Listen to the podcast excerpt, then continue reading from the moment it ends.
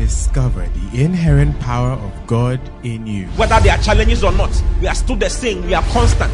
God is constant. God does not change. And that is the life that we have received.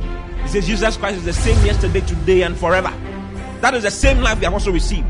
We are also the same yesterday, today, and forever. What kind of life? We, we, we are the same because we have the same life with Christ. So when you think about God, think about you.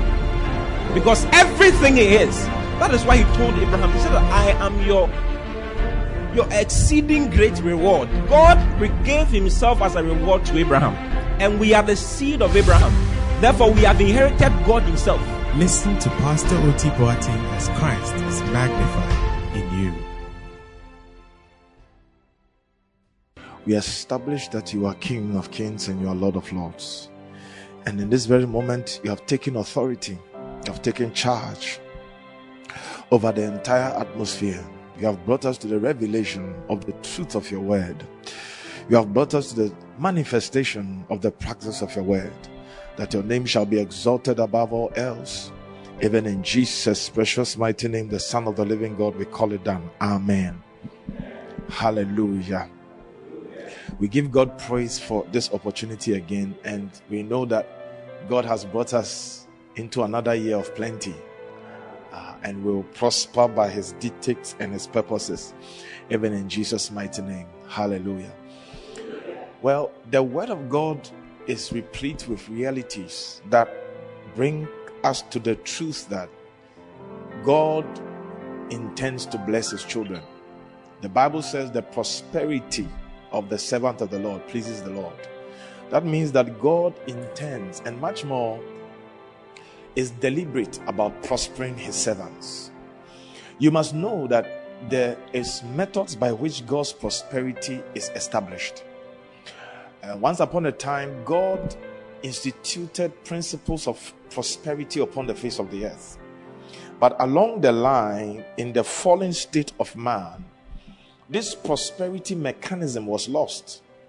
And the reason it was lost was Job said in Job chapter 2, the verse 3 and 4, that skin for skin shall a man give all he has for the Lord. So Job was saying in verse 4 that the devil, when he was speaking to the Lord about the matter, he says, No man will give a thing that does not cost him. So man ultimately, according to this first book of the Bible, was being described by Job as by Job the writer through the account of Satan, even to the Lord, that man is highly selfish. And since the fall, man will never part with anything. Man will never give anything that has no value or blessing or joy to him. That means that from the fall, man left sacrifice to selfishness. So man has been wired to do things conveniently rather to, than doing things convincingly. Now, you need to understand the terminology of the word con- to be convinced.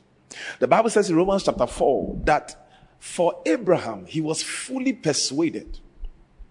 And the word fully persuaded is the fully, other version says fully convinced. He was fully convinced that God, God was going to carry out what he has planned all along. And the truth of the matter is that the word to be fully convinced is what ends up in the word conviction. So the, the extent to your convincing is what determines your conviction. How much of the convincing you have received determines what your conviction is. That means that what man left was the convincing of God, that God was convincing, that the rules of God were convincing, the patterns of God were convincing. And because of that, man left conviction and entered convenience. So anything man would do was for himself. If it is nice, man will do it. Even today, you have Christians who say they don't give tithe. There are Christians who say they don't give offering. They rather use it on the poor because the church is beautiful. The church is, uh, the Pastors are driving nice cars. So it is the poor who are working who have to. Even Jesus said it that the poor you shall always have. this is the Lord for whom we seem to be spokesmen for. Because we seem to be knowing what God will be thinking. And many Christians say, oh, even Jesus will take care of the poor. Can I tell you, in John chapter 12, Jesus said, the poor will always be with you. He was saying that I've been with you all this while, but you have never sacrificed for me. And that was a serious issue.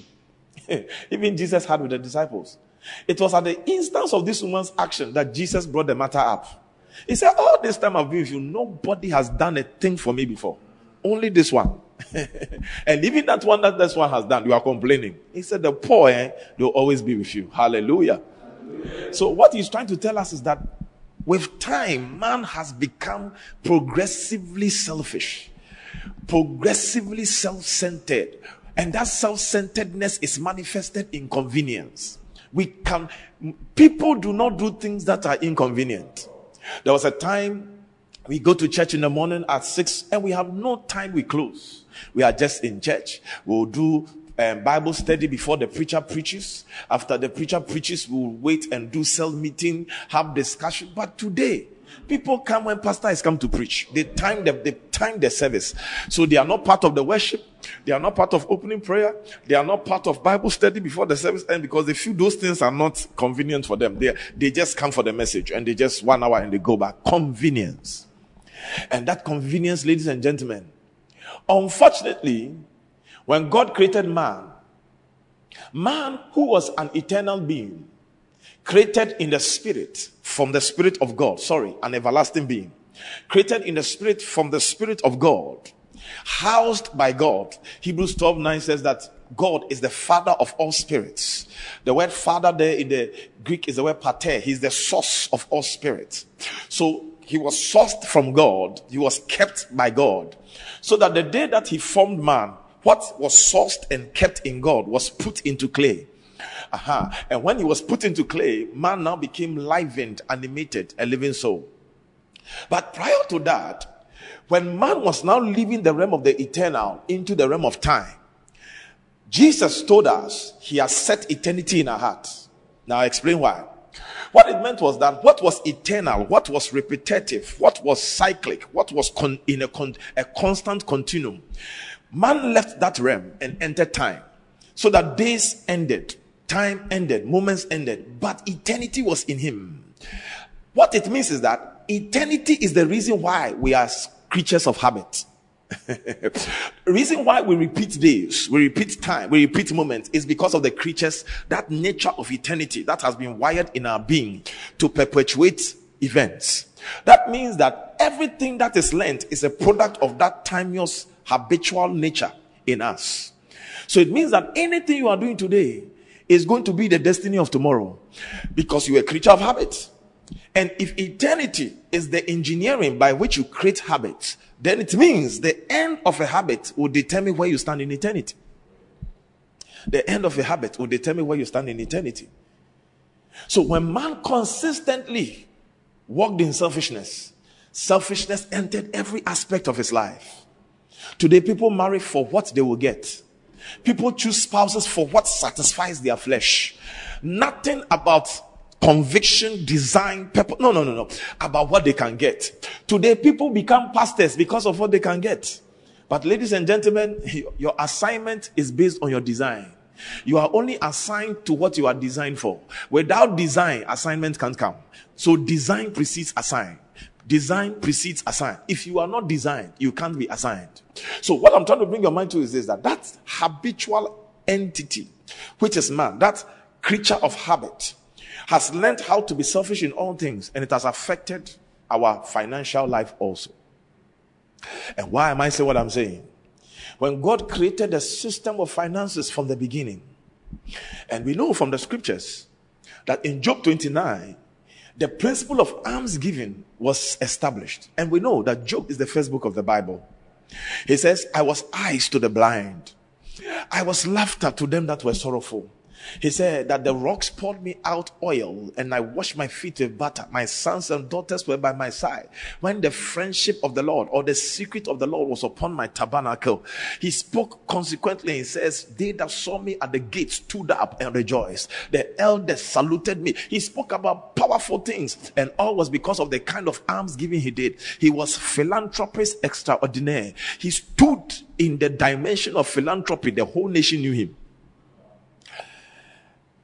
So that's where almsgiving was. So before the law, alms was present. Then the Bible said, once upon a time, after Noah had kept all the sacred creatures in the ark, Noah came out of the ark and chose sacred creatures. The clean were seven, the unclean were two. Two pairs of two, you know, two of two pairs, and seven of, you know, two pairs. So the, the, the, unclean, he took seven of two pairs, and the, the, for the for the unclean, he took two of two pairs. And then Noah went to take this hallowed, scarce commodity and offer the sacrifice to God. And the Bible says, when God saw it, he said in Genesis chapter 8, that as long as the heavens remained, seed time and harvest, he began to proclaim declarations from the heavens. Why? Because Noah activated the principle of seed. So Job showed us alms, Noah shows us seed. Then the Bible speaks ulabarikatas. The Bible now communicates to us in Genesis chapter 4 about the principle of the first, the first fruit. That in the fullness of time, when the days where they ought to have come to offer their offering, it says, Cain brought out of the offering of the ground, whereas Abel brought the first fruit. So Abel brought the first fruits. Cain brought a free will offering. he chose what he will bring. It was not the first one. Go to verse 3. He says that, and Cain brought an offering, and not D, not A, and it's an offering. So he chose what he will bring. It was a free will offering. So free will offering was in, in, in, shown here, but that was not what was required. So though Cain unconsciously introduced free will offering, it was not what was required. he chose what he will bring. But Bible says Abel brought the first, the first, the first fruit. The first fruit. So free will offering, the first fruit, then Genesis 14 speaks about the tithe. So all the things we are talking about, ladies and gentlemen, precede the law. And once it precedes the law, it will outlive the law. Because in Ezekiel, the scripture said, in the temple of Ezekiel, the Bible said that, and the firstlings of the tithe shall be paid in the temple. So in the kingdom era, there will be a kind of combination of first fruit and tithe that will still be paid in the kingdom era. And that's what the scripture says. But you see, unfortunately, because of the selfishness that has plagued our generation, we are listening to all sorts of teachings that has deprived the church of the substance of wealth that will be used even in the days to come. It will be used in the days to come to deliver nations, to bring them to the knowledge of Jesus Christ. Because, like I said, because we are creatures of selfishness. We have come to the place where we have trained ourselves to the place where any teaching or sermon that enhances convenience, we like it. Hallelujah. But today we'll break the spirit of convenience. I, I want to teach on seed power. Seed power. The power of a seed. The power of a seed. The power of a seed. I know that because we have been having different seed sowing conferences, it has been touched before, but I'm touching it from a different angle the power of a seed. And the reason why I'm teaching on the power of a seed is in Deuteronomy chapter 8, the verse 18, the Bible says, And thou shalt remember the Lord thy God, for it is he that giveth thee power to make wealth or to get wealth, to establish his covenant, which he swore unto the fathers, as it is this day he said, But thou shalt remember the Lord thy God, for it is he that giveth thee power to get wealth, that thou may establish his covenant, which he swore unto the fathers, as it is this day. Now, what was Moses talking about in Deuteronomy chapter 8? Now, in Deuteronomy chapter 8, he spoke about different things. How that they'll build new houses, They'll enjoy the blessing of the fruit of the land and all that. But he says, You will remember the Lord your God. Thou shalt remember the Lord your God. You will remember the Lord your God. Now, this is very pivotal to understanding what seed power is because he says, It is he that giveth thee power to make wealth. So without power, wealth cannot be achieved. Why? It divine empowerment is necessary for wealth. In fact, let me put it this way every financial gain is achieved by a power, either a foul spirit or a divine spirit. Every financial gain is achieved by power. So without power, you cannot make the wealth God wants you to make. You can't make the wealth God wants you to make. And I want to explain why seed power is very necessary. Very necessary. There are so many things you can't get by labor, you only get by seed. That's what that's the power of seed. How do I know this? The Bible said in Genesis chapter 2, verse 7. Genesis 2, verse 7. When God was creating man, the Bible says in the verse number 5, can we go there? Verse 5. Every plant of the field before it was in the earth. Every plant of the field before it was in the earth. Can we do the ASV translation for emphasis? ASV translation. And no plant of the field was yet in the earth. No plant of the field was yet in the earth. And no herb of the field had yet sprung up. Now, I want you to take notice of what I'm talking about. Had yet sprung up. And the reason for this was, he said in the next one, that no herb of the field was yet in the earth. And no what do you call it, herb had now sprung upon the earth, for Jehovah had not yet caused it to rain upon the earth, and there was no man to till the ground. There was no man to till the ground. And the verse number six. Verse number six. And God caused a mist to come out of the earth, watered the earth, and then he formed man.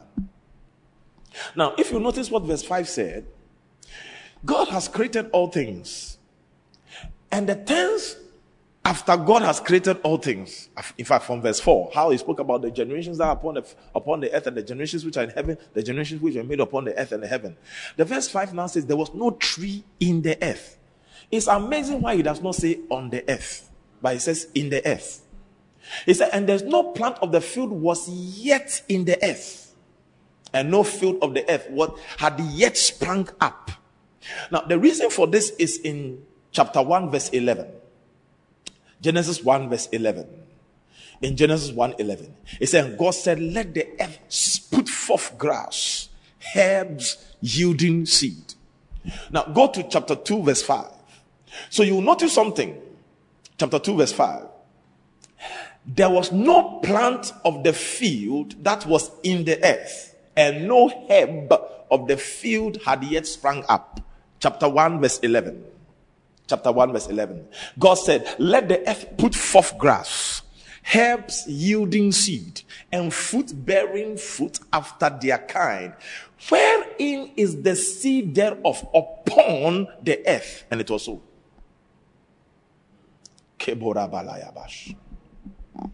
Wherein, now put the YLT. I want to show you something in this verse, the Young's literal translation. It's a, it's a good translation of the Old Covenant or Old Testament. Okay. So, so with the version we have here, we can try the amplified version also. And let's see the amplified version. He said, and God said, let the earth put forth tender vegetation, plants yielding seed, and fruit trees yielding fruit whose seed is in itself, each according to its kind, upon the earth. And it was so. Now, listen to what I'm come to say. Very importantly. When it came to the grass, the herb, Bible says in chapter 2 verse 5 that they sprang forth. But he said in the plant of the field, which was yet in the earth, they had not yet sprung off. They were on the earth. Chapter 1 verse 11 said, chapter 1 verse 11, let's go back. I want you to see this. And it was so. Verse 12. You can do the ASV again. Let's go back to the ESV. And the earth brought forth grass, herbs yielding seed after their kind, and trees bearing fruit, wherein it is wherein is the seed thereof after their kind and god saw that it was good. Hallelujah. When you read this it looks as if in this creation there were already trees on the earth. But if you look through the description of all that he's talking about, he's talking about herb that will spring forth and seed. And seed. In the 11, he said the seed which was already upon the earth. So the seed was upon the earth, but was not in the earth. Why? The only way for the seed to go into the earth was by the tilling of a man. Was by the tilling of a man. So what it meant was that if the man does not till the ground, if the man does not till the ground, the seed will not enter the soil. That's why, though God has said all He has said, He has described their nature, He has described their persons, He has described their action, their design, but He says the herbs yielding seed. So these seeds were upon the earth.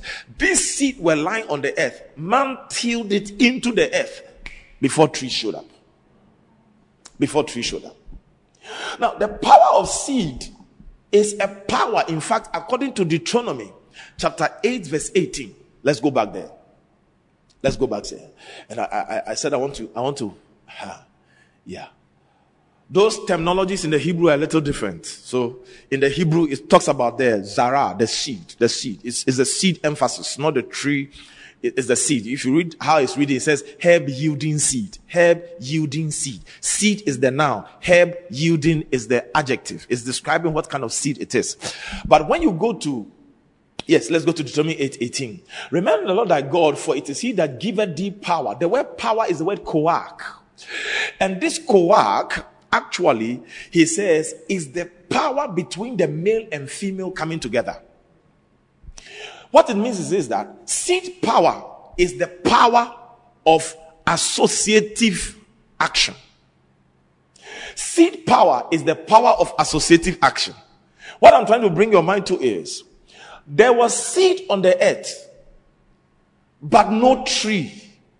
Because the seed was not yet in the earth, according to Genesis chapter 2, verse 5. There was no man to till the seed into the earth for the trees to sprout. Because there was not a man to till the ground. And to till the ground is actually to borrow it, to dig it, to plow it. So in the plowing, the seeds were not in the earth, but according to Genesis 1 11, the seeds were on the earth. So seeds were on the earth, but were not yet in the earth. The seeds were upon the earth, but were not yet in the earth. It was in the tilling that the seeds were pushed into the earth. And when the seeds were now pushed into the earth, it gave the rising of the tree.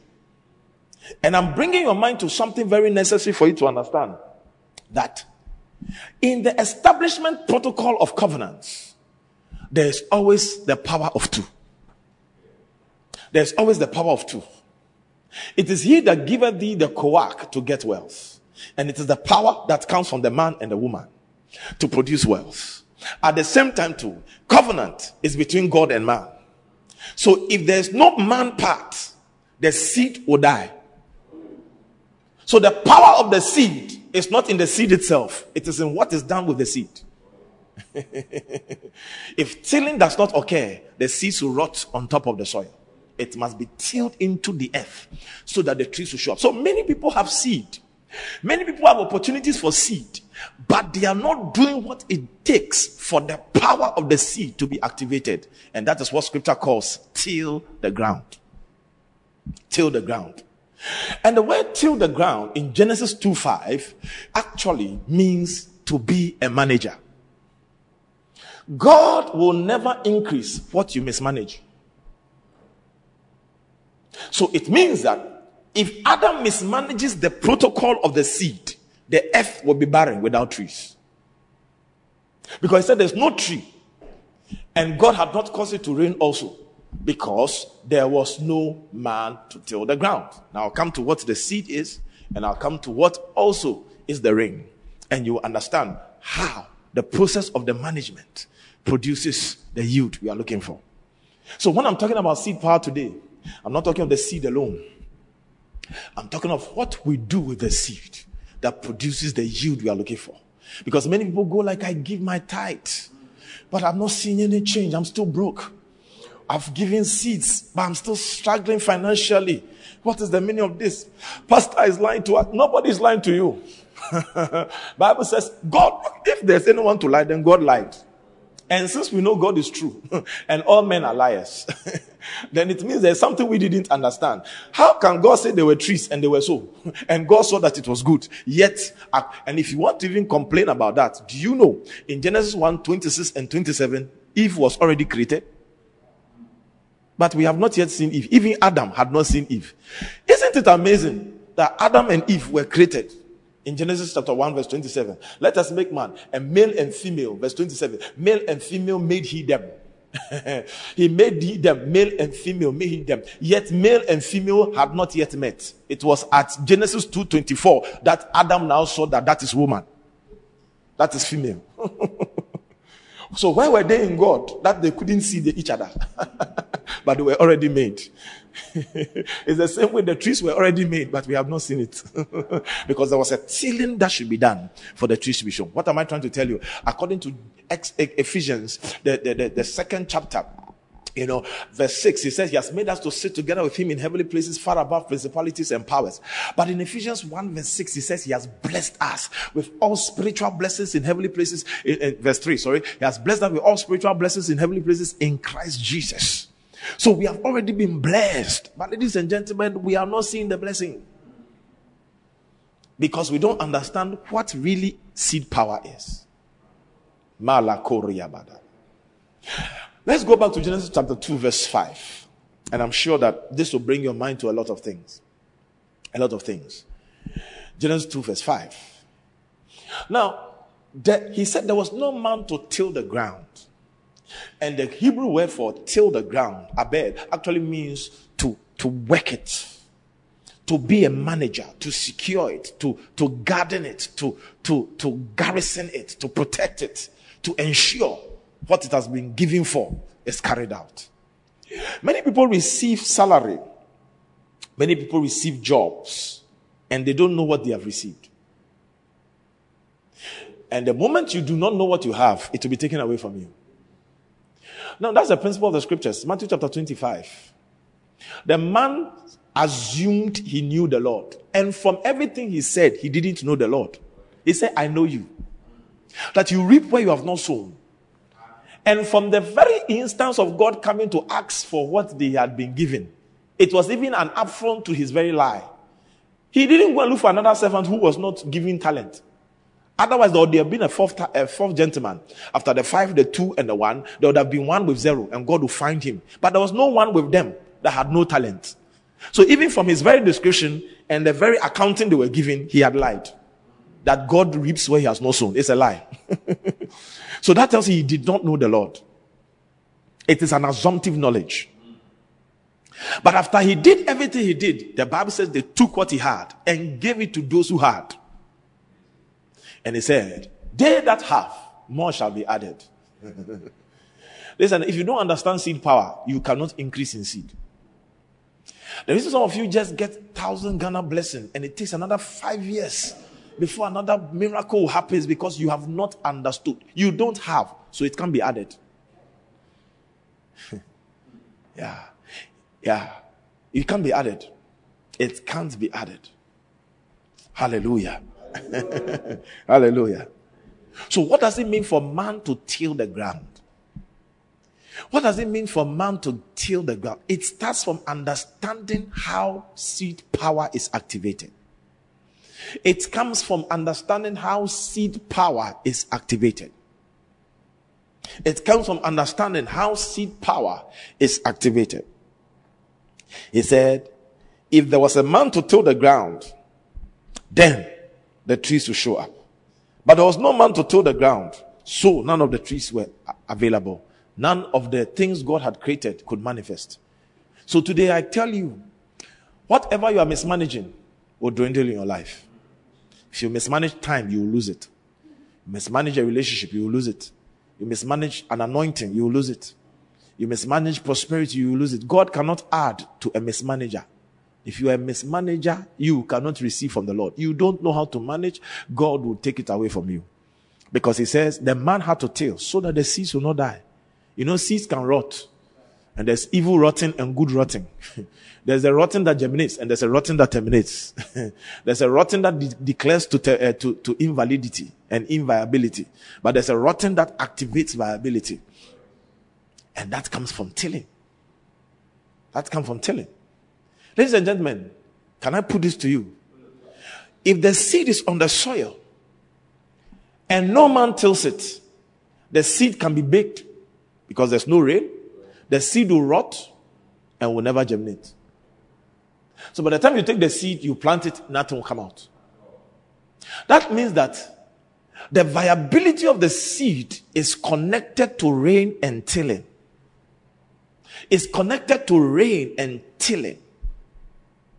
It's connected to rain and tilling. Maroba lekabaru.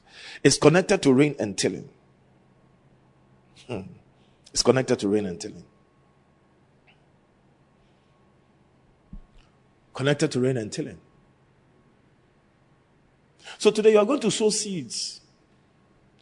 But as you sow seed, you understand the dimensions of the realm of what seeds do. The vegetation you are looking for, the abundance you are looking for, the spread you are looking for is hidden in a seed.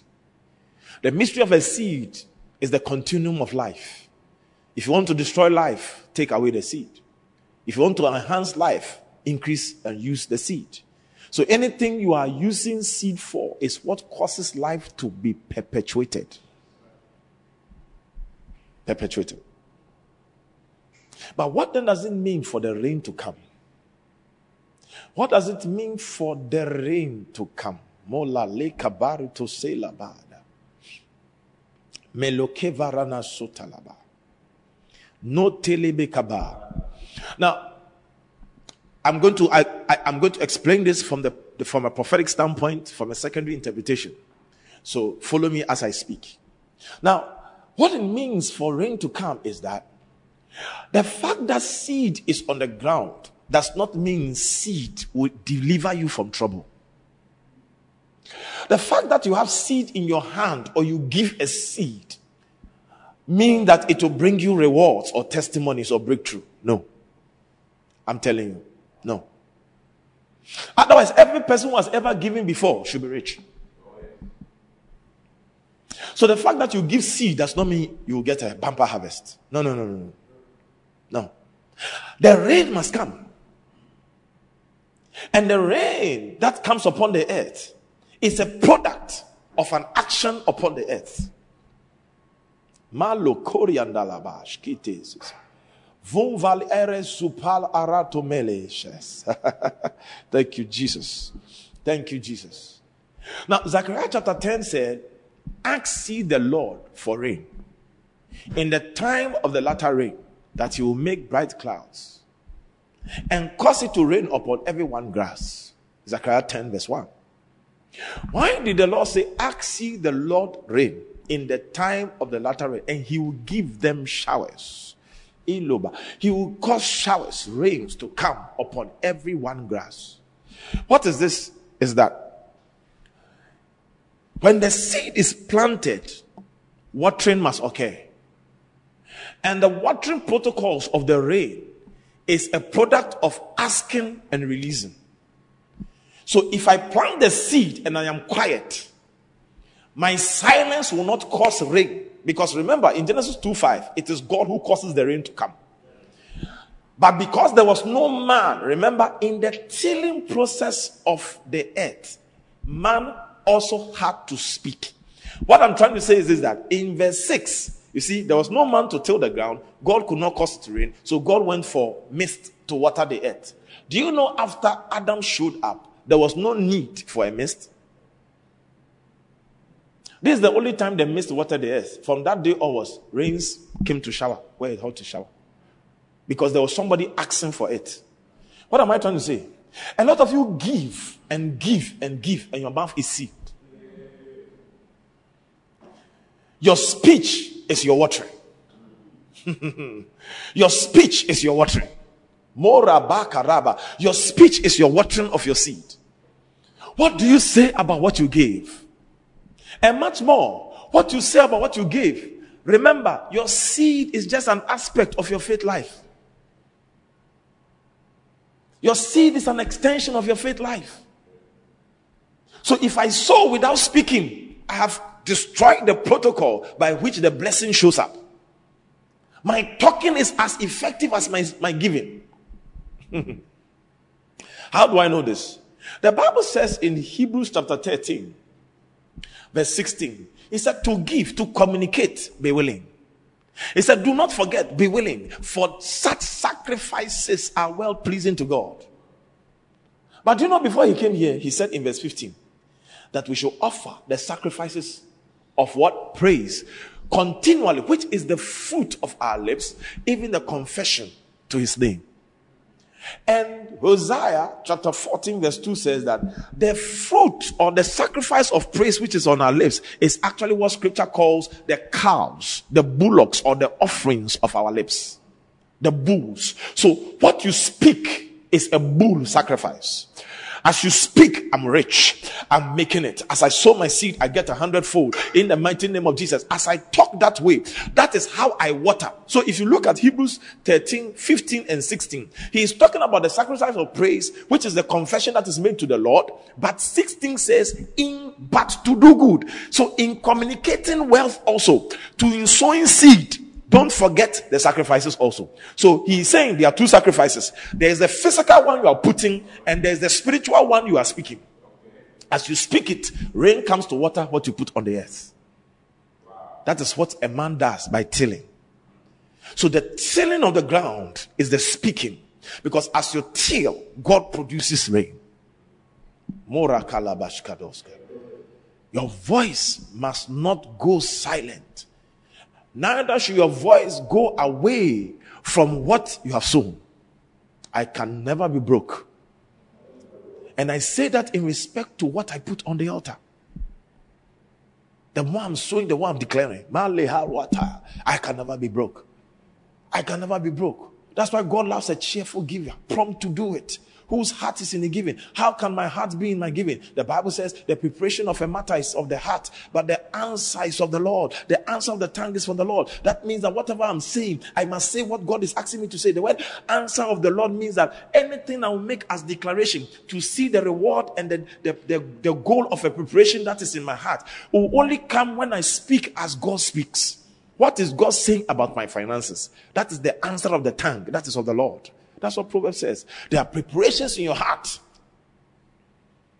Whatever you've brought to the altar is your preparation, but you're speaking. I can never be broke. I access the wealth of the nations, and it's in my it's consistent with my giving. It's consistent with my giving. So in Hebrews 13, 15, and 16, speaking and giving are meshed together. Why? Proverbs chapter 22, the verse number 1. Proverbs 22 1. You see what the scripture said? A good name is rather to be chosen than great riches, loving favor rather than silver and gold. Verse 2. Verse 2. The rich and the poor meet together. The Lord has made them all. So he's saying the rich and the poor are the same. Because the Lord is the one who made all of us. but there is something from this statement, he's trying to tell you that there is something the rich did to escape the poor, the poor. There's something the rich did to escape poverty. Because God didn't create somebody rich, somebody poor. It, it's, he's trying, can I put it this way? He's trying to tell us that God didn't give birth to you poor, neither did he give birth to you rich. Let me repeat what I'm saying well. God didn't give birth to you poor. You were born in a poor house does not mean you were poor. You were made poor. The house you were born in is not what makes you. So the fact that you were born in a poor house does not mean that you are a poor person. So when God gave birth to us, He put some in rich houses, others in poor houses. Haven't you noticed some people in rich houses end up becoming poor and those in poor houses end up becoming rich? It means that from the start, God did not declare that this one is perpetually rich or this one is perpetually poor. It was their actions. There was an action that was carried out that made one rich and the other poor. Verse 3. Verse 3. A prudent man foreseeth evil and hideth himself. But the simple pass on and are punished. So he gives us point one. Prudence makes you anticipate where evil is coming from. And you don't expose yourself to it. Number four. Time for me to go into that. By humility is the fear of the Lord and riches and honor of life. So the next point, first point is prudence. So the poor and the rich were made by the Lord. What makes somebody rich? Number one, prudence. Prudence means that a thing must be used a certain way in the way it ought to be used and left as it was used. That's prudence. prudence in relationship, prudence as a student. He said that's what gives you wealth. Then the next one says, by humility and the fear of the Lord. So, humility and the fear of the Lord is the next thing an individual does to separate from poverty and enter wealth. Number five. Thorns and snare are in the way of the froward, but he that doth keepeth his soul, ah, yeah, yeah, shall be far from them. And how can he keep his soul? In Proverbs 18, the chapter 18, verse 10, it tells us how to keep your soul. Iro Baba. Proverbs 18, verse 10. Proverbs 18, verse 10. Malo Korobo. Uh-huh. Mm-hmm. Next one. Go to verse 6, sorry. Uh-huh. Go to verse 6. Thank you, Holy Spirit. Yeah. A false lip enters into contention, and his mouth calleth for strokes. Whoa. Uh-huh. Next one. A fool's mouth is his destruction, and his lips are the snare of his soul. So when you go back to, and of course, when you get there, he says that life and death lies in the power of the tongue. You know, you know, when you go onwards, you see it. But let's go back to Proverbs 22, the verse 5. He says, The thorns and snares are in the way of the forward he that keepeth his soul shall be far from them. And we realize how to keep your soul is the way you use your tongue. That's what chapter 18 said. A fool sleeps. A fool sleeps, exposes his soul to danger. So, how you use your lips. So, he's talking about something because he's come to something very interesting. Look at that. Look at that. The next one. Go to the next one, please. Verse 6. Train up a child in the way he should go. And when he goes, he will not depart from it. So he's saying that the reason two people were born in the same house, because remember, he's talking about birth. They were made in the same house, they were made by the Lord. They were born. The rich and the poor have met together. And they were all made by the Lord. They were all birthed by the Lord. The Lord brought them to the Lord, created them. And I'm saying that he didn't create one rich, he didn't create one poor. There were things they did. It means they were all made as human beings. Somebody did something that made them rich, somebody did something that made them poor. And the first one was prudence, second one was fear of the Lord and humility. Then the next one is ability to watch how you use your lips. And he's saying that all these things can be achieved by this point training. Training. So train up a child in the way he should go. Interestingly, the word go is the word mouth. So train up a child in the Hebrew in the way, in the direct of his mouth, in the pattern and the purpose of his mouth. And when he is old, he will never depart. Oh, thank you, Holy Spirit. Remember, he said, This book of the law shall not depart out of your mouth. In other words, he's saying in the Hebrew text that when the person has been trained with his mouth, even in old age, even in weakness, even in the loss of property, in the loss of blessing, in the loss of a lot of things, they can never depart from positive declaration. It will never depart. It will never depart. It will be there forever. Those are the people when they lose a property, they can get it in two weeks because their lips knows what to say. We have seen people come back from losses, financial losses, financial crashes, and they come back on track. Why? They have never departed from the use of their mouths. Oh, I'll get my money back. Oh, I know what to do to win this contract. As they speak it, they never depart. They get there. Hallelujah. Hallelujah. So your mouth is important. It waters your labor. It waters your seed. So, child of God, your offering is not enough. All your negative confessions will nullify your offering. you cannot declare, I mean, no, no, no, no, no.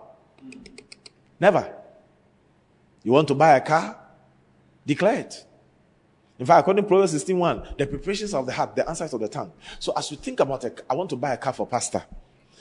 2023, I want to be the one to buy a car for pastor.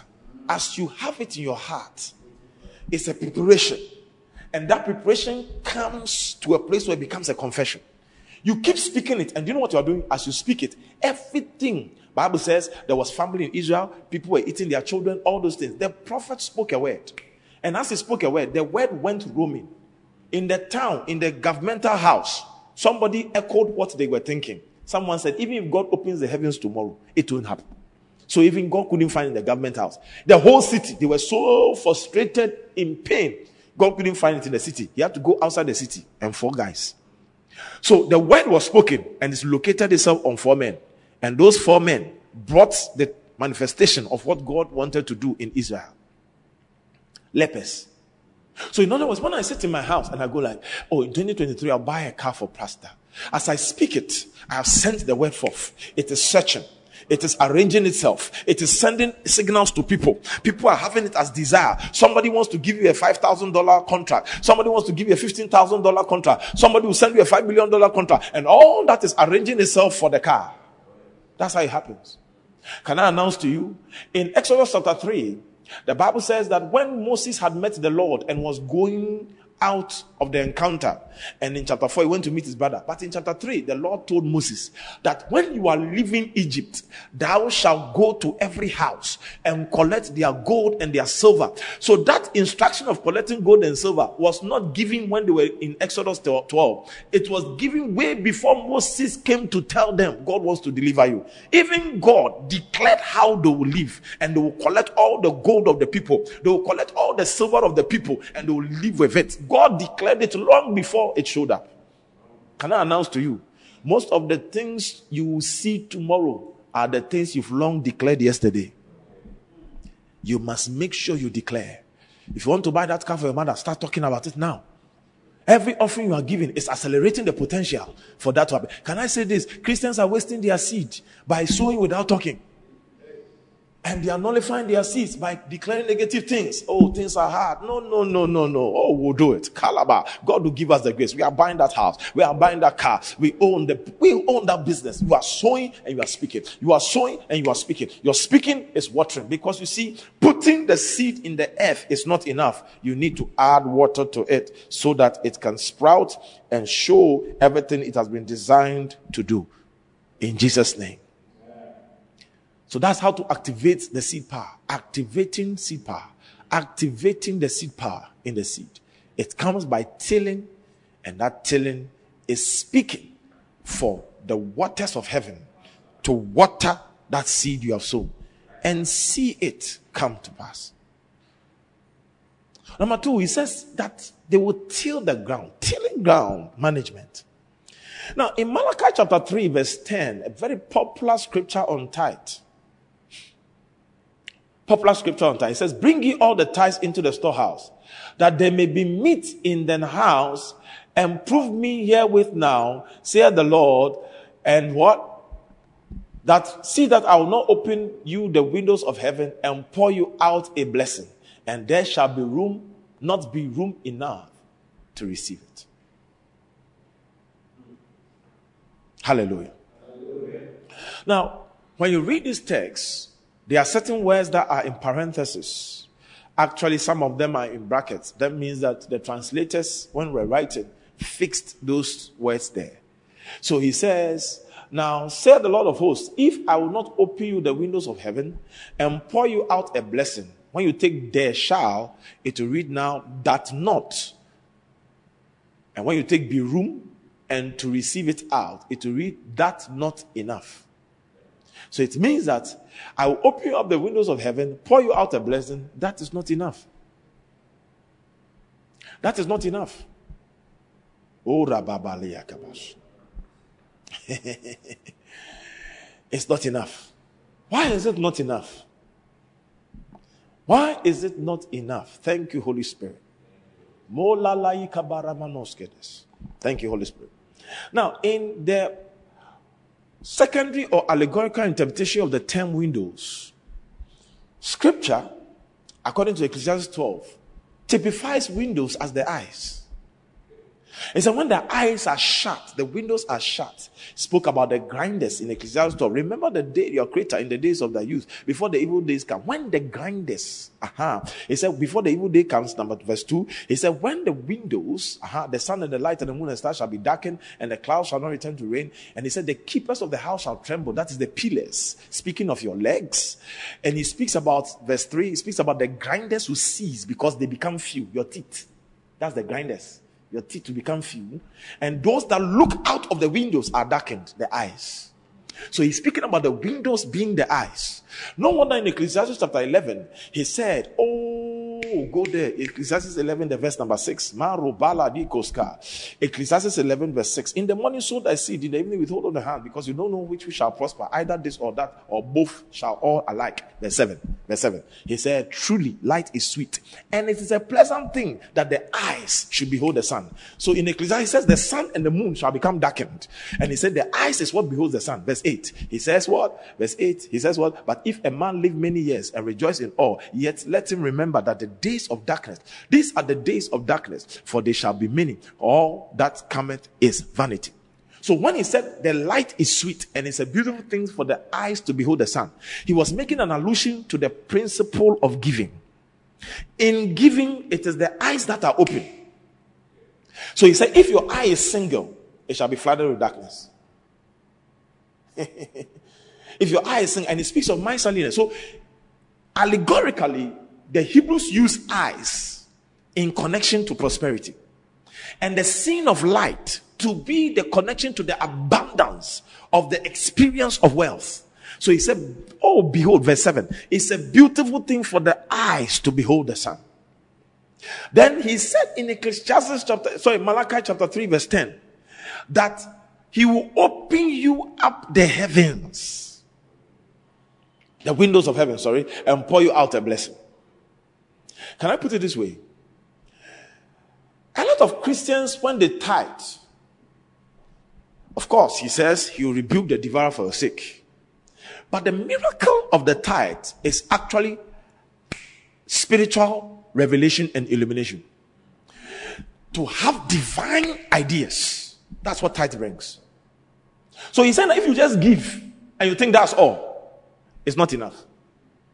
There's a tilling that must be done. What is the tilling that must be done? The Bible says in Genesis chapter 13, verse 14, Abraham has seen Lot leave him. And when Lot left him, he said, Lift up your eyes.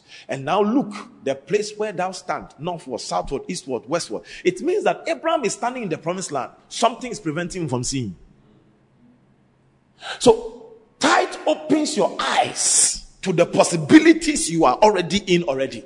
Otherwise, you see, you will tithe till Jesus comes and blame the Lord. And the Lord will tell you all the ideas, all the revelations. He even said to, to, to Jacob in Genesis 31, when the angel came and he told him how to leave Laban's house, he said, Lift up your head and look. Then he saw his speckled goat, speckled uh, uh, what do you call it, camel, speckled uh, um, cow. They were raised stick, they were and they were jumping. He said, "Lift up your eyes." And the angel commanded him to look. And when he started looking, all the testimony, he said, lift up your eyes. And he began to see. And when he lifted up his eyes, the Bible says in verse 21, in the season of their birthing, God told him to lift his eyes again. Oh. Ladies and gentlemen, when you see what God has intended, verse 12, sorry, 31 verse 12, when he lifted up his eyes in the season of their birthing, he began to see. Now I lifted up my eyes and I saw the rams and I saw the cattle and I saw all of them and they were raised and I've seen all that go before Laban. So when you tithe, remember he said, the seed, of course, beyond the seed also, even with tithe, Tithe doesn't just give you protection from Satan, it also gives you divine illumination to connect with heaven's windows, heaven's timetable, to see what heaven is seeing about a matter. And that way, you will not miss out on testimonies. Because unfortunately, many Christians become docile, we become domesticated, we become timid in companies. We kill our creativity, we silence our voice, and we become automatons. Go to office in the morning, come back in the evening, collect your 2,500, collect your 5,000 and sleep. No. He says, if you give tithe Every month you are paying tithe. God has given you opportunity for your eyes to be open, to see possibilities, to see opportunities in the field, to see blessings you are standing in already that you are not taking advantage of. That is tilling the ground. That's why I said if you don't learn how to till, it will be taken away. You'll never be able to access it. So if you have been saying you have been tightening, tightening, tightening, you don't see anything. I came to announce to you what you must see is that you are seeing. Yeah. What you must see is that you must you are seeing you are seeing opportunities. That is the goal of tithe. That's the goal of tithe. Thank you, Holy Spirit. Thank you, Holy Spirit. Thank you, Holy Spirit. And in understanding this, the power of seed is so amazing. The power of seed is so amazing. The power of seed is so amazing. And finally, in this vision dimension of our seeing, the Bible said something so remarkable that blesses my heart. He said in Deuteronomy 8, verse 18, Remember the Lord thy God, for it is he that giveth thee power to make wealth. Can we go to the verse number 15 and let's see what he said?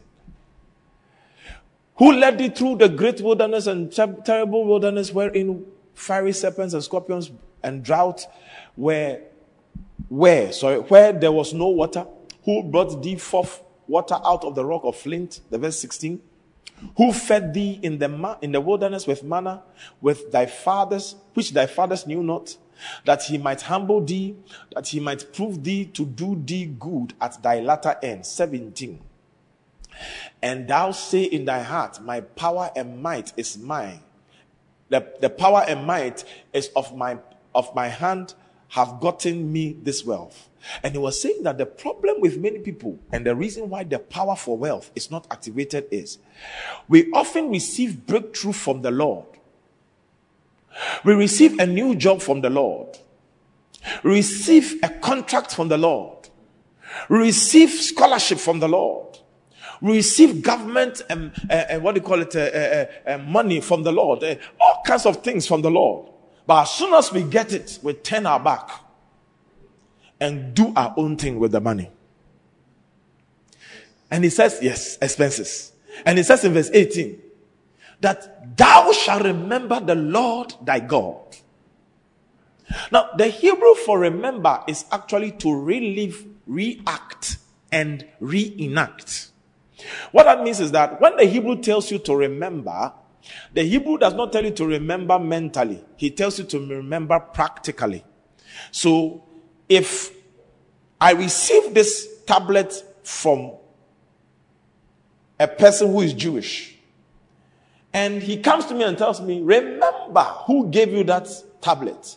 It means that in their culture, I'm bringing back the tablet in the literal sense and you are re-giving the tablet to me. That is actually what Jewish remembrance means. So when Jesus said, do this in remembrance of me. So he was not talking of a mental memory of the cross.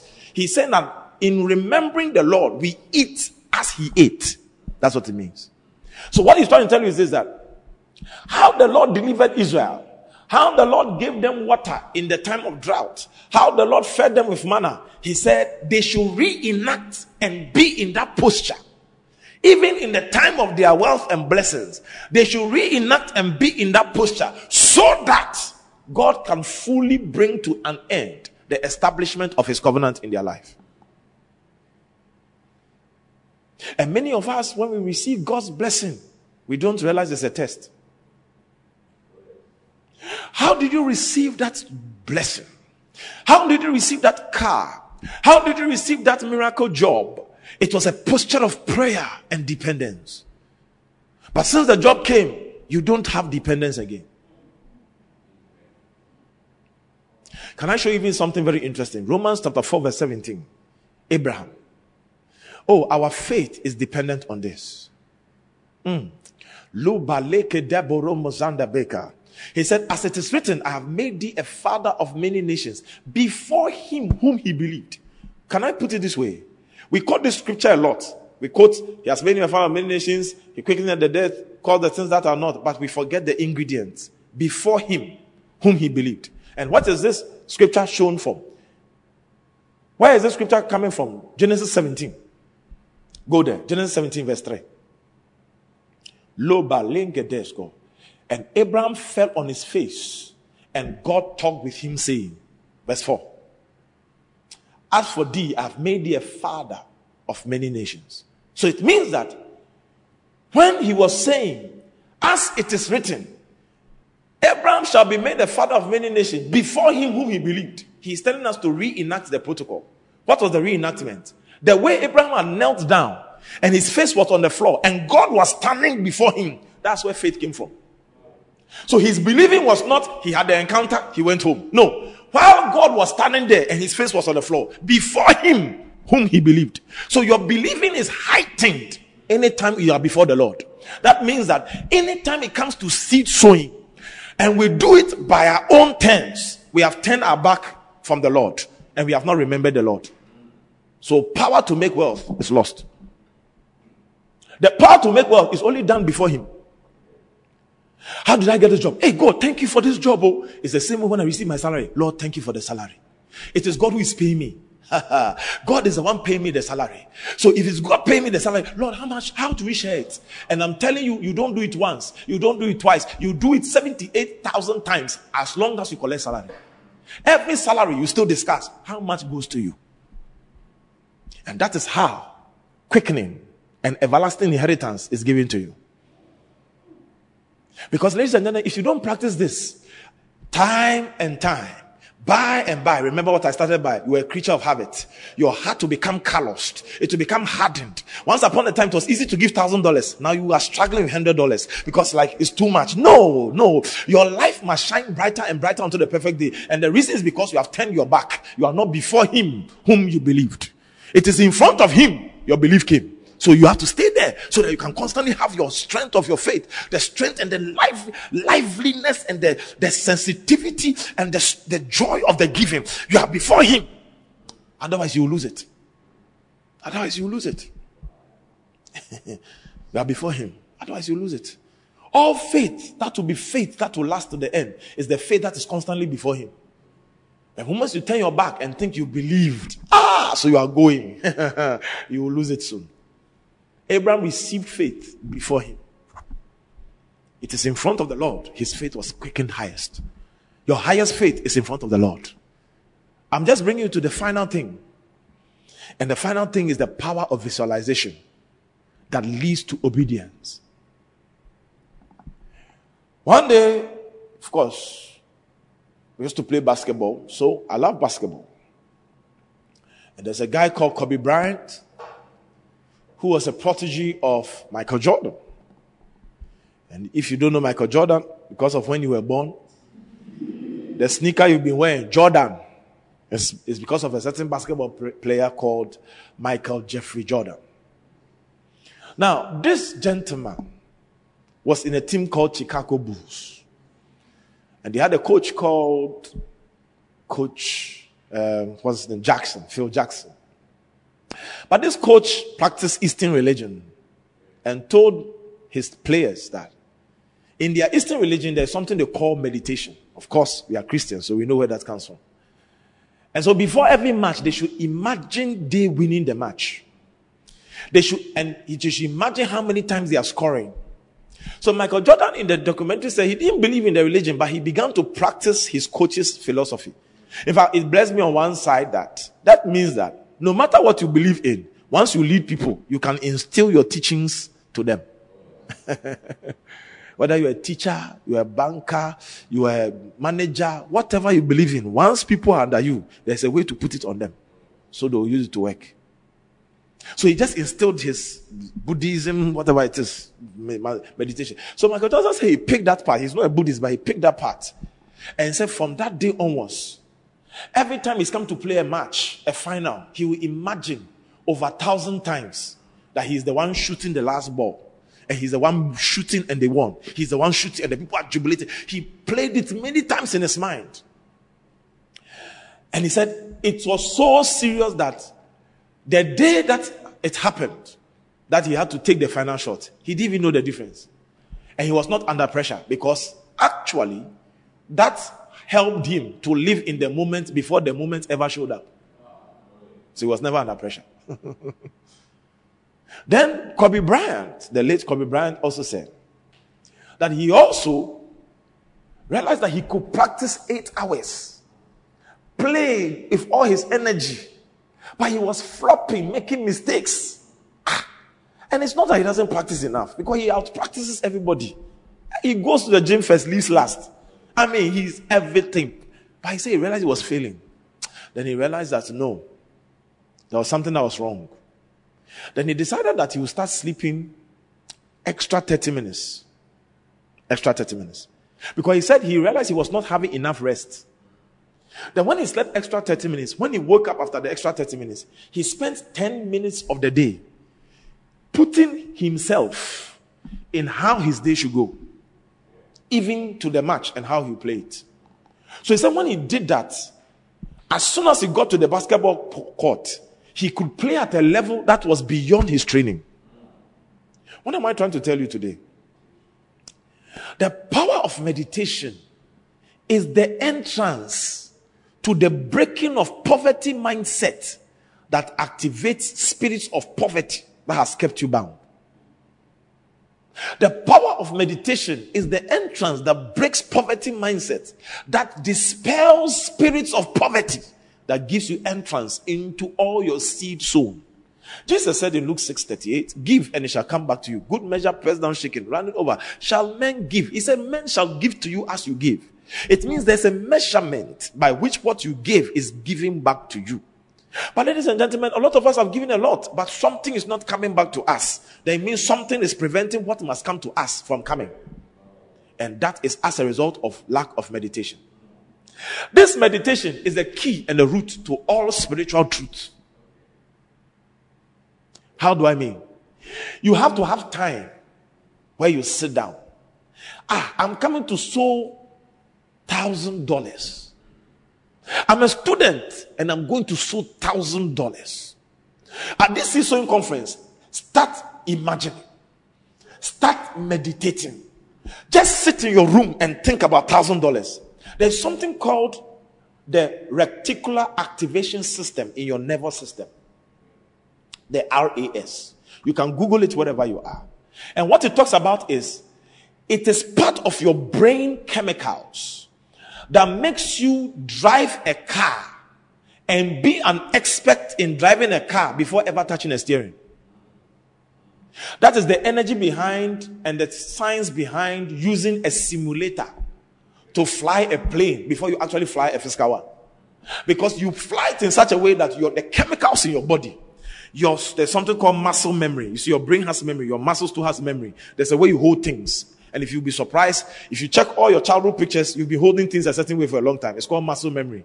So when you get injured, you realize that you are not holding, you don't feel comfortable because something's happening to your muscles. You are not holding things like you usually hold it. It's called muscle memory. So your muscles go to a certain posture. It has a memory. It's, as soon as everything goes back to normal, it, it arranges itself to that place. So there's a spiritual muscle memory that happens even to your, your, your, your, yourself when you enter into meditation, imagination. And the scientists said that when you enter that imagination, the brain thinks that what you are doing is actually being done. In other words, your imaginative capacity and the physical occurrence are no different to the brain. Are no different to the brain. Do you know that when you physically go to a place where there's a beautiful landscape, you are driving, the wind is blowing, certain chemicals, dopamine, certain chemicals just begin to increase in your brain. You are happy, you're excited. Do you know in the same way when you sleep and we put monitors on your head and you are seeing the same trees and the same car drive, the same brain wave is happening. So your brain does not know whether it is real or it is fantasy. This is the reason why some people get mad and we, they can't tell difference between reality and because the brain doesn't know the difference. It does not know whether ah, the people I'm seeing are not there. Are they there or they are not there? Because the brain does not know the difference. This is what imagination does. So it means that the more you practice imagination, that I'm sowing $5,000, your brain does not know that you don't have it. so a time will come when people ask you for money, you just say, Oh, I don't have it on me, on me, but I have it. You can never tell people that no, I don't have no, no, you have it, but it's not on you yet. Your brain does not know the difference. And the shocking part is that as long as your brain begins to think like that, that same reticular activation system also is the reason why when you decide to buy a red car, Toyota for that matter, you will begin to see all red Toyotas in Ghana on the street anytime you drive. That means that the moment I think that I want to buy this particular car, mm, or you are a young man, you want to date, and you are like, you want a tall, fair girl. All of a sudden, when you come to church, you start seeing tall, fair girls. All of them, all of them, they will stand out because your brain has separated what it's looking for. And that is the mystery about even our financial ability. That's why you don't keep quiet. Imagine yourself buying the plane. Imagine yourself buying that house. Imagine yourself building that cathedral. As you imagine it, your brain, it becomes normal to you. Your muscles, the way you talk, the things you choose, the, the, the ideas you put forth will be, will be something as if you've done it before because it's going towards what you have declared. It's going towards what you have imagined. I'm telling you, it will change your life so well. That's the power of the seed. Inside the seed is the ability to show the form. And the goal of the seed is not what you see. There's a whole tree in it. That tells you that if you don't see a have a, a, a farmer does not plant looking at the small thing in his hand. He is planting, seeing the harvest. This is the faith behind planting. As I plant, I'm seeing something that will grow. I'm seeing money at the end of the day. I'm seeing a plantation. That is why I'm planting. That tells you that when I'm come to sow at seed sowing conference, I am seeing one million dollars find me. I am seeing hundred thousand dollars find me because I'm not sowing, seeing the thousand in my hand. I'm sowing, seeing what God is able to give. Thank God He does not bless us according to what we give. He blesses us according to his riches in glory. And his riches is beyond anything that is on earth. I'm telling you. So when you are sowing, see what you are looking for, the harvest. That is the imagination. So as I hold it in my hand, can I tell you something? The moment I hold it in my hand and I see the harvest, the power of the words I told, told you about, your watering. You don't water your seed down by saying something small. How can you call what God gave you something small? Children of God. Oh, man of God, I have something small for you. No, no, don't use words like that. How can what God gave you as your seed for a harvest something small? Well, He said, if you have faith as little as a mustard seed, it can be small, but it's powerful. So never call it something small. Just say, God told me to bring this to you, sir. I brought it. You don't need to add something small. Usually, with all humility, can I say this in correction? It is pride that makes us say something small. Because sometimes when you even feel something big, the person you are giving to is still small. So truly, it is you measuring it. 100 Ghana there. Mm. But when you are giving 100 Ghana to a beggar, do you say something small? Yes, it's pride. Because you think that the beggar 100 is small. Because you don't understand. It's seed. It can never be called something small. It is what God gave you. Change the way you talk. And when you change the way you see imagination, it will change how you talk. I, I can see a forest. I can see myriads of cars. I have, I, why would I call this thing small? It is the harvest. Many times, when I'm sowing to God, I tell God, God, you know something? This thing I'm having is a tithe of what you give me. Oh, that's how I talk. so I never call it something small. It's a tithe. It's a tithe of what God can give me. So when I'm sowing, I know it's a tithe. I'm just, I'm putting hundred down, but I know thousand is coming. That's how you see it. That's how you see it. And thank God, God's mathematics is not mathematics. He said he one will put to apply thousand, two, ten thousand. So it means I can give God hundred and I'll get ten thousand. Something, don't call it something small. Don't water down your seed. Whatever God has told you to bring, make sure it is what God brings, tells you to bring. Finally, make sure it is what God tells you to bring. Second Corinthians 9 7. Every man should give as they have purposed. And that purpose in heart, I told you, remember Proverbs 16 1, it is in the heart, but the answer is of the tongue. So the purposing and the preparation is a combination of God's instruction and what God has put into your hand. Can I say this? God will not ask you what He has not given you. He told, oh, thank you, Holy Spirit. He told Abraham to bring Isaac. Do you know the shocking thing? According to the scriptures, Isaac in the Hebrew was the word that was used for Isaac was the same word that was used for Solomon when he became a king in his 27th, 28th year. So the Isaac that was going to lie on the slab was not a, a, a five year old. Of course, he can't carry that much firewood that two servants carried. He had to be a young man of strength who could carry his own firewood. So the man was, he was a man and climbed the mountain with his father. And he asked his father. In fact, I spoke to one rabbi friend of mine who told me, he says, when Abraham and Isaac were going, Bible says, he and the father, when he asked the father that, well, he said, the Lord shall provide, or he said, and Abraham and Isaac went on. The Hebrew says, Abraham together with Isaac became one in purpose and went. So the son was in purpose with the father that I'll die. The father was in purpose with the son that I'll kill you. That's how it worked. So, in other words, the way God can supply a ram, the way God can stand from heaven and say, I've seen your heart, is when God tells to bring thousand, and you and God are in purpose as one, that I'm ready to kill my thousand. You two are ready to collect the thousand. Then we see how the oneness will produce our substitute. So until you are one with God, who is asking you for the thing, a lot of us come and we are in your no God every day, every day seed, eh, every year seed. Eh, we have done. Uh, what are they doing? What have they bought? Hey, hey! If you are not one with what you are bringing, you will not see a ram. a ram will not be there. Neither, if you don't even see the ram, how will God now promise you that your generations to come, He will send you deliverance? You and God must be one. Isaac and his father are one, a card. So I'm ready to die. Daddy is ready to kill me. We are all ready. Nobody has hesitation. Because think about it. A young man who is about to start his life is looking at his father lift up a sword and he's not asking questions. He and the father have the one, the one heart, one mind. That's how offerings must be. So when God tells you go and empty your account, yes, you have the right to ask questions. Yes, you have the right to say, Lord, help me. But by the time of delivery, you and God should have settled the matter. Because if you read what Genesis 22 said, Isaac was not sure what was going on. Why have you told the servants to stay behind? And you and I go, where is the lamb that will kill? The Lord will provide himself a lamb. Isaac stopped asking questions. Then we are going to die. He knew what that meant. He knew that what that meant. Because that mountain does not rear goats. So they are not climbing to go and fetch one in the air. No, no, he knew that I am the lamb. I'm the one going to die. So he just kept quiet. So if God tells you, bring clear your account, please don't argue with God. It is your oneness that will cause a ram to show up after you clear the next day. Have you asked your question, uh, yourself a question? People give testimonies after seed sowing conference that I cleared my account and all of a sudden I got a contract 10 times more. How did they get theirs and you didn't get yours? You were grudgingly giving. And grudgingly simply means that you and God were not on the same page. God said, bring 2,000. You said, no. Let me do 2,000. I'll do 1,005. Or when I do Talbot, to spoil anything.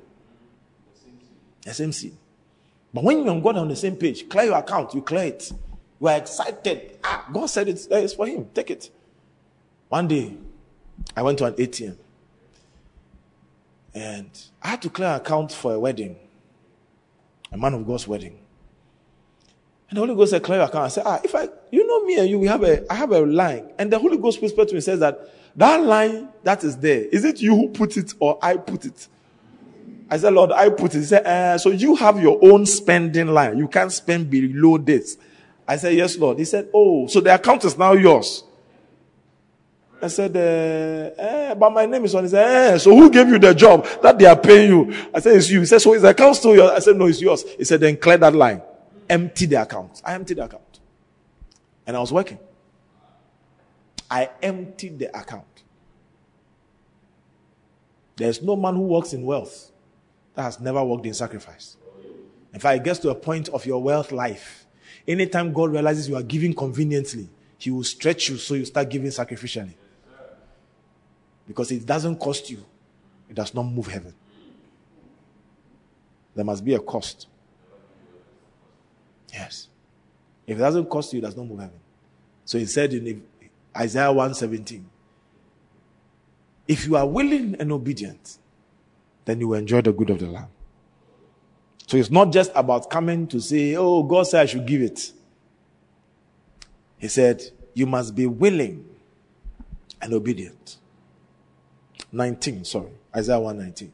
If you are willing and obedient, you enjoy the good of the land. Then what he's trying to tell you is this simply put, Obedience by bringing the offering is simple compliance. The combination of willingness and obedience is what promotes what we call submission. Submission is a willing excitedness that is in response to God's divine command. That's what causes me to eat the good of the land. Because I know when I said willing obedience, someone said, I've been obedient. But were you willing? Were you willing to empty your account?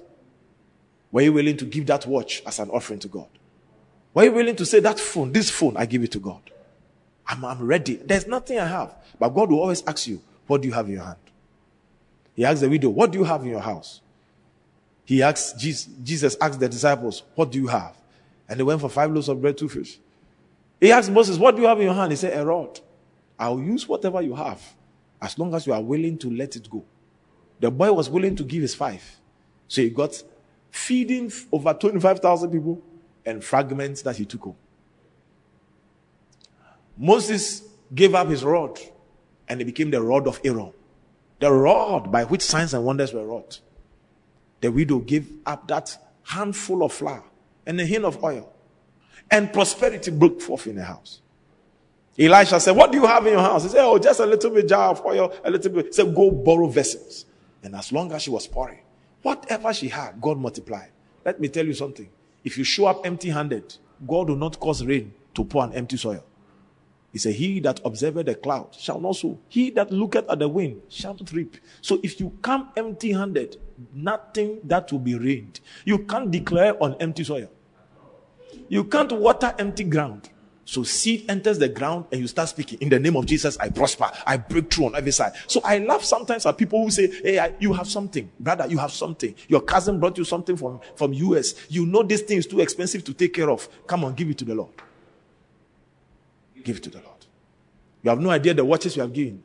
You have no idea the shoes we have dropped in altars because we had nothing. So you have to put your shoe and walk home barefoot.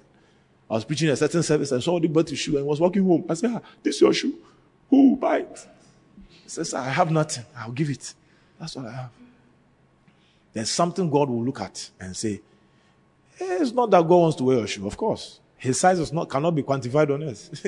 God's shoe size cannot be quantified. But he said, if you are willing and obedient, are you willing? Willingness means you are doing it with all your will. There's no opposition with him. If I don't lead pastor, I'll talk. I'm a, I'm a leader. I'm a pastor. So they are watching me. The amount of money I give. Hey, brother, sister, you have no idea what you are doing to yourself. Your prosperity is not tantamount to a man that you are trying to impress. Your prosperity is tantamount to the blessor that comes from heaven. God Himself is the one who blesses you. So you can be in a ministry and replicate grace of prosperity because how pastor is willing and obedient is the same energy by which you're operating. How do you pursue it? And the Bible says that that you will be followers of them who through faith and patience have obtained the promise. So after you have sown your seed, Hebrews 10 said, ye have need of patience.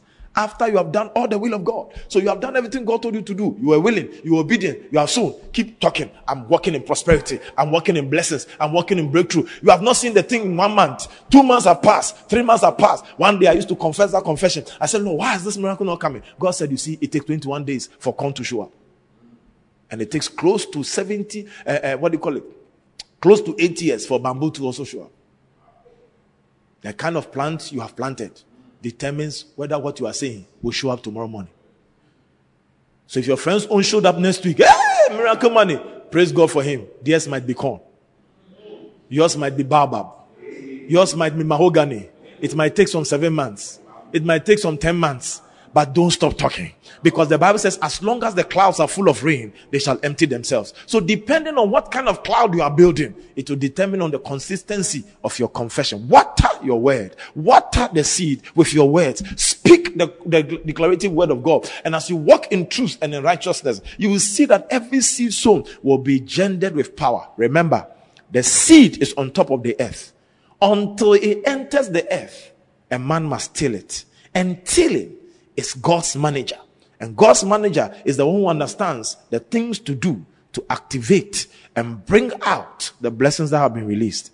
I announce to you today, if you tithe, God will give you ideas. He will prevent Satan from attacking you, but God will also give you insight, revelations, dreams, ideas for you to expand your business. But beyond that, your mouth is connected to your sacrifice. He said, God said there are sacrifices. One is with the mouth, one is with the hand. The one with the hand and the one with the hand, when they combine, so he said, but to communicate and do good, forget not. For God is well pleased with such, not sacrifice, sacrifices. It means that the sacrifice of the bull of your lip and the sacrifice of the hand of your labor, when it combines, God is sac- is well pleased with such sacrifices. The sacrifices of the praise of your lips and the sacrifices of the offering you give with your hand. When you combine the two, that is what God is well pleased with. The two must be always be together. Your mouth waters your seed. And as it waters your seed, things will change in your seed soul. But much more, imagine. See what God asks you to give. And in seeing what God asks you to give, you are before Him. So you can see as God sees. So you and God are one that indeed I'm blessed. Indeed, this thing you said I'll get is happening in the name of Jesus. And surely everything on earth, everything in life will work and run towards that agenda and bring full manifestation even to the praise and glory of his name. God will give you strength. God will give you seed.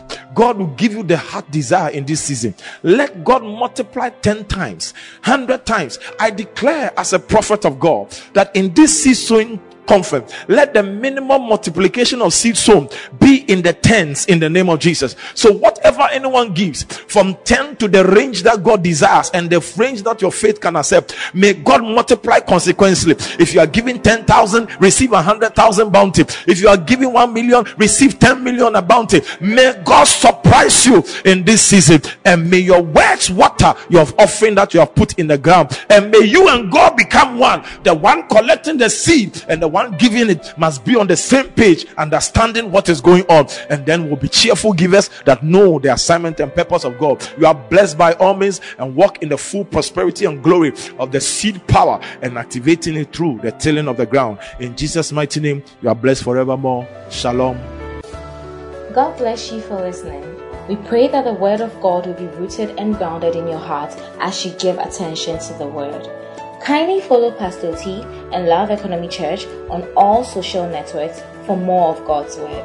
Don't forget to subscribe to the Pastor T podcast. Simply search for Pastor T on any podcast app, plug in, and enjoy God's Word. Visit our website at loveeconomychurch.org for more information. God.